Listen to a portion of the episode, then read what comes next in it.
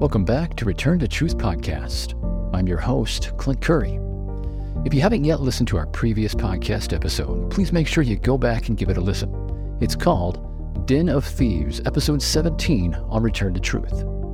If this is your first time being here, thank you so much for joining me today.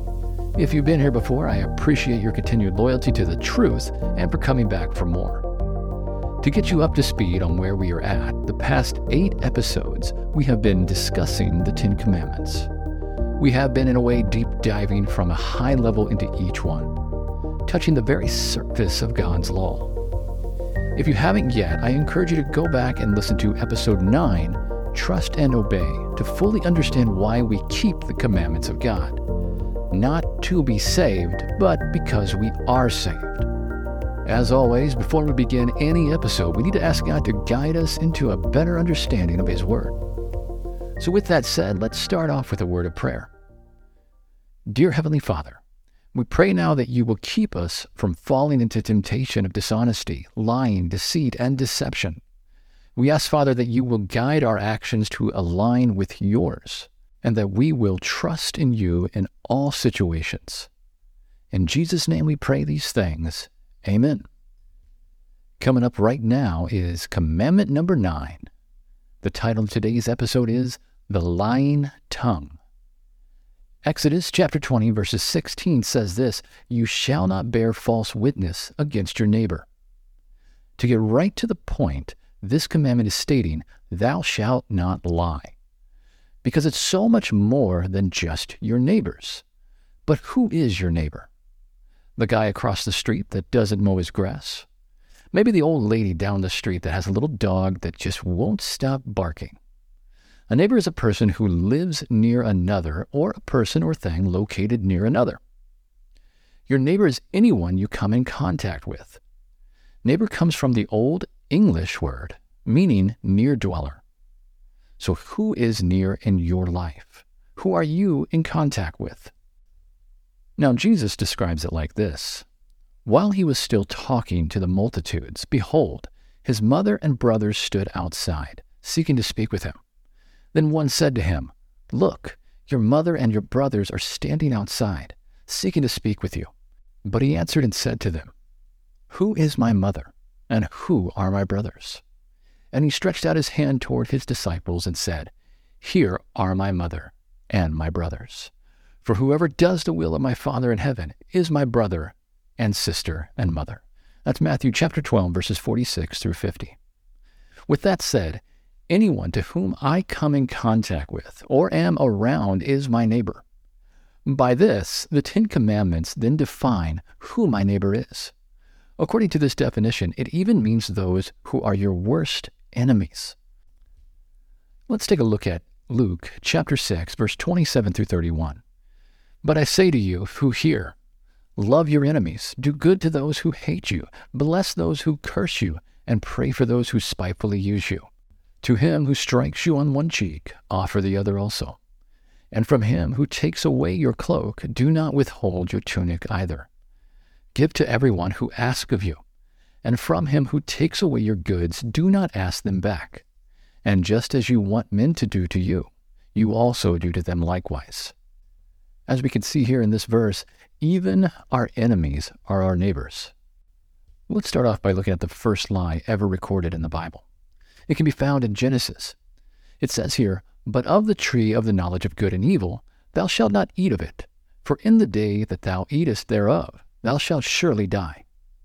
But further on, we see where the tempter, the father of lies, begins his lie of deception. It says, Now the serpent was more subtle than any beast of the field which the Lord God had made. If we continue to read further, we will see where it says, And the serpent said unto the woman, Ye shall not surely die. Genesis chapter 3, verse 4. Of course, that was the biggest lie of all of them. And as you can see, lies can have a lasting effect. Did this one? You bet it did. Look at all that has happened in this world since the beginning of time all because of this single lie. This one lie has become the downfall of man. It all could have been avoided had we kept the commandments of God and obeyed Him. John chapter 8, verse 44 says this You are of your father the devil, and the desires of your father you want to do. He was a murderer from the beginning and does not stand in the truth, because there is no truth in him. When he speaks a lie, he speaks from his own resources, for he is a liar and the father of lies. You know, there's a famous quote that says this I'm always disappointed when a liar's pants don't actually catch on fire. Just a little bit of humor for you. All right, moving on. Online commentary on this commandment says the eighth commandment calls us to live in the truth that God has revealed to us in Jesus and to communicate truthfully with others. Truthfulness is the virtue or good habit that makes one a person of integrity, one who can be trusted.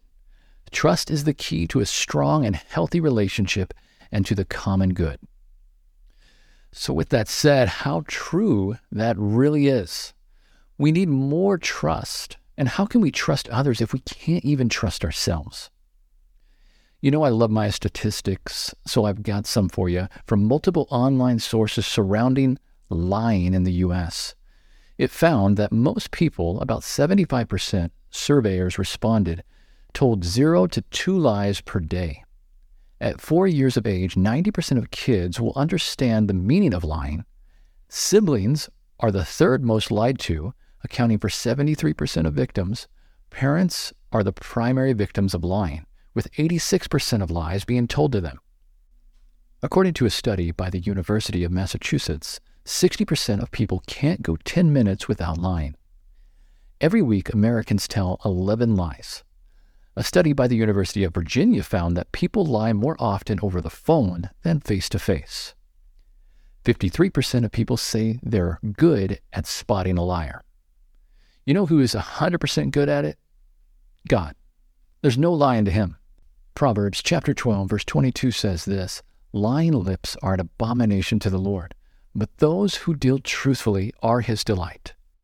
It is said that the most dangerous liars are those who think they are telling the truth.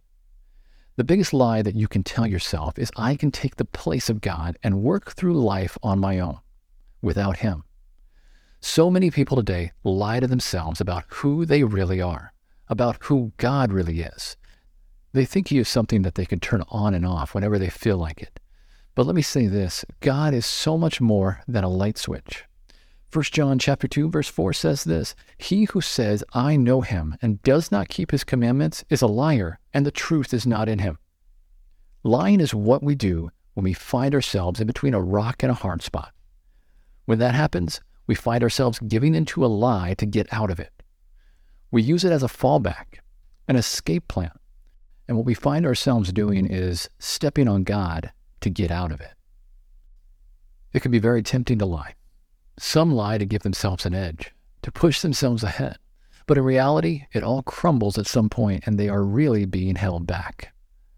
Luke chapter 8, verse 17 reads this For nothing is secret that will not be revealed, nor anything hidden that will not be known and come to light. Whatever the case, white lies, falsehoods, bending the truth, breaking it a little, distorting the reality of the facts, whatever you call it, it's all a lie. It doesn't matter. God doesn't understand sin. He doesn't understand a lie. It was Benjamin Franklin who said this A half truth is often a great lie. And where there is a lie, deception and deceit goes along with it. It's like a cousin of a lie. Even slander and gossip fall right into this category. Here's a great illustration on this. One day, a villager brought a man who had gossiped about him to the rabbi and said, This man has spread false rumors about me and caused me many problems. The other quickly replied, I apologize for my gossiping and I take back my words. Are you satisfied now? Well, the other man replied, I appreciate the apology, but nevertheless, you can't really take back words. Nonsense, the gossiper replied. I've taken back my words. What more can I do? After listening to the discussion, the rabbi remarked to the gossiper, If you truly want to undo the harm you have done, then come to the town square tomorrow with a feather pillow. The gossiper didn't know what to make of this, but agreed to comply. The next day he came to the town square with the pillow. The rabbi then instructed him to tear open the pillow and swing the pillow around until all the feathers flew out. The gossiper did as the rabbi said. The rabbi then said, Okay, now bring back all of the feathers. What? the gossiper replied. I can't do that. Well, why not? the rabbi asked. Because the feathers have spread all over the place, and the wind has blown many of them away. Even if I spent a month gathering them, they'd still be plenty that I wouldn't get back. The rabbi heard this and replied, And just like it is impossible to recover those feathers, it is impossible to take back the words that you spread. In no time at all, they will spread to all sorts of corners far and wide, and recovering them would be an insurmountable task. That's a pretty interesting illustration. Really makes you think about your words. 1 Peter chapter 2 verse 1 says this, Therefore laying aside all malice, all deceit, hypocrisy, envy, and all evil speaking. The problem is when we lie, we yet again lose faith in God. We take it out of his hands and try to handle things in our own way. Where does that leave us? Typically much worse off than where we were before. We tend to think that we know more and hold out a lie that could easily be broken. Why not hold out God, who will never break? Here's another example of a lie in the Bible. Genesis chapter 18, verse 11 through 15 reads this Now Abraham and Sarah were old, well advanced in age, and Sarah had passed the age of childbearing. Therefore Sarah laughed within herself, saying, After I have grown old, shall I have pleasure, my Lord being old also? And the Lord said to Abraham, Why did Sarah laugh, saying, Shall I surely bear a child since I am old? Is anything too hard for the Lord? At the appointed time I will return to you according to the time of life, and Sarah shall have a son. But Sarah denied it, saying, I did not laugh, for she was afraid. And he said, No, but you did laugh. In these verses, we read that Sarah lies in saying that she did not laugh. She told this lie because she was found out and was afraid. But to conceal such a lie from an all knowing God is impossible, and she was called out to her guilt. Proverbs chapter 15, verse 3 says this The eyes of the Lord are in every place, keeping watch on the evil and the good. The issue with lying is that you find yourself having to come up with more and more lies on top of the first. It seems never ending. It's also ongoing and has to be constantly remembered and maintained in your mind so you don't slip up. If you do, out comes another lie. Psalms chapter 119 verse 163 reads this, I hate and arbor lying, but I love your law. Lying can also be as simple as avoiding the truth, beating around the bush, giving off the wrong vibes, your body language, tone of voice all plays a part in it. Half truths, they call them, or leaving pieces out of the conversation to fit your own motive. If you are deceiving someone to believe something that is not the entire truth, it's a lie. It was Sir Walter Scott that says this Oh, what a tangled web we weave when first we practice to deceive. And what a web it becomes, doesn't it? I can bet that if there were real spiders in that web, other than yourself, you probably wouldn't stay long now, would you? Can you think of a lie you told that intertwines into a web of deceit? A lie you wish you'd never spoken? I can think of plenty on my side. All of them ended badly. Lies are always remembered because trust is always thrown out. It says here in Proverbs chapter 19 verse 5, a false witness will not go unpunished, and he who speaks lies will not escape. We read about so many different stories within the Holy Scriptures about how dishonesty and lying proved to be a snare on many people's lives. Let's see who we have here on the list Abraham, Balaam, David, King Saul, Ahab, Jezebel, Ananias, and Sapphira, as we just read in our last episode, Peter, Pilate, Satan himself, as we just read in Genesis, Hebrew midwives, Joseph's brothers, Cain, and so many more. Now, I do want to say this I do believe that God can work through a lie. He has done it before. However, He does not condone it, and He does not want it in your life. But if you choose to use it, God can, in some cases, turn it around for His glory, as we see in some of the stories in the Bible. But imagine what would have happened if these people from these stories just trusted in God instead. I personally think the main reason people lie is to protect themselves from harm, mostly harm they put themselves in. Another quote says this The longer the truth is withheld, the longer you choose something else over faith and love. Proverbs chapter 12, verse 19 through 20 reads this The truthful lip shall be established forever, but a lying tongue is but for a moment. Deceit is in the heart of those who devise evil, but counselors of peace have joy. The problem is we don't think, plain and simple. We don't take time to understand and figure out our actions or the consequences to them. We instead jump head on into what we think is right and end up putting on a front. Reminds me of many times I did the same thing. I was presented with a problem, and instead of prayer and fervent supplication to God, I took it yet again out of His hands and tried to deal with it in my own way. I saw only lies instead of seeing only God.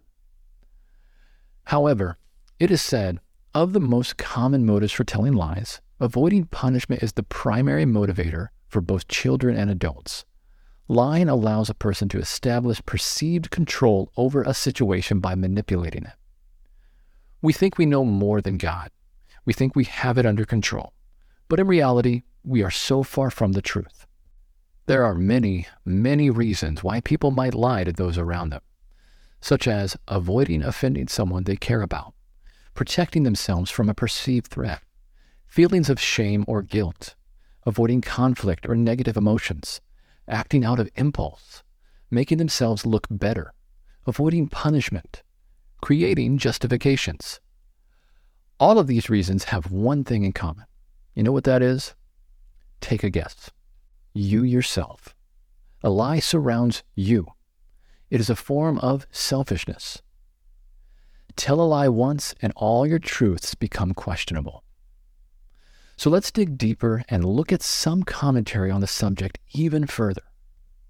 The Ninth Commandment requires us an inviolable regard for exact truth in every declaration by which the character of our fellow men may be affected. The tongue, which is kept so little under the control of the human agent, is to be bridled by strong, conscientious principles by the law of love toward God and man. That's letter 15, 1895. Another one here says false speaking in any matter, every attempt or purpose to deceive our neighbor is here included. An intention to deceive is what constitutes falsehood. By a glance of the eye, a motion of the hand, an expression of the countenance, a falsehood may be told as effectively as by words. All intentional overstatement, every hint or insinuation calculated to convey an erroneous or exaggerated impression even the statement of facts in such a manner as to mislead is falsehood. This precept forbids every effort to injure our neighbor's reputation by misrepresentation or evil surmising by slander or talebearing. Even the intentional suppression of truth by which injury may result to others is a violation of the ninth commandment. That's Patriarchs and Prophets 309. Let's look at one more here. He, Jesus, teaches that the exact truth should be the law of speech. Let your speech be yea, yea, nay, nay. These words condemn all those meaningless phrases and expletives that border on profanity. They condemn the deceptive compliments, the evasion of truth, the flattering phrases, the exaggerations, the misrepresentations in trade that are current in the society and in the business world. They teach that no one who tries to appear what he is not, or whose words do not convey the real sentiment of his heart, can be called truthful. Everything that Christians do should be as transparent as the sunlight. Truth is of God. Deception in every one of its myriad forms is of Satan. We cannot speak the truth unless our minds are continually guided by Him who is truth. That is from thoughts from the Mount of Blessing. 105 and 106. The Bible says in James chapter 3 verse 7 through 10, "For every kind of beast and bird or reptile and creature of the sea is tamed and has been tamed by mankind. But no man can tame the tongue. It is unruly evil, full of deadly poison. With it we bless our God and Father, and with it we curse men, who have been made in the image of God. Out of the same mouth proceeds blessings and cursings. My brethren, these things ought not be so. Some online commentary on this says over a long period, deception can eat away at our self esteem. Ordinary guilt that could be reversed with honesty now becomes shame and undermines our fundamental sense of dignity and worthiness as a person. The gap between the self we show others and how we feel inside widens. Revelation chapter 22, verse 14 through 15 says this Blessed are those who do his commandments, that they may have the right to the tree of life, and may enter through the gates into the city. But outside are the dogs and sorcerers, and sexually immoral, and murderers, and idolaters, and whoever loves and practices a lie. So, what can we do? Seems like lying is a part of our lives, but it doesn't have to be. We have a God who is bigger than the biggest lie he proved it by making us a priority in the fact that he allowed his only son, the blood of Jesus, to cover up the greatest lie ever told. So, is that who you want to be known for? A lie? Or would you rather be known for truth, honesty, and Christ? In closing, it's better to be hurt by the truth than comforted by a lie. Is ignorance really bliss? Or is it the truth being kept back from you in chains and distorted views to fit a narrative you created? Remember this quote One lie is enough to question all truth. That's all for today's episode. Thank you so much for listening. We have so much more coming your way. You can find Return to Truth on many different podcast apps. Just search Return to Truth and look for the logo. Make sure to follow this podcast channel on any of those apps or websites to stay up to date. Don't forget to then comment and rate because we want to hear from you. And please share this podcast as much as you can. New episodes are dropping every single Monday. So remember to stay tuned for our next episode as we return to truth.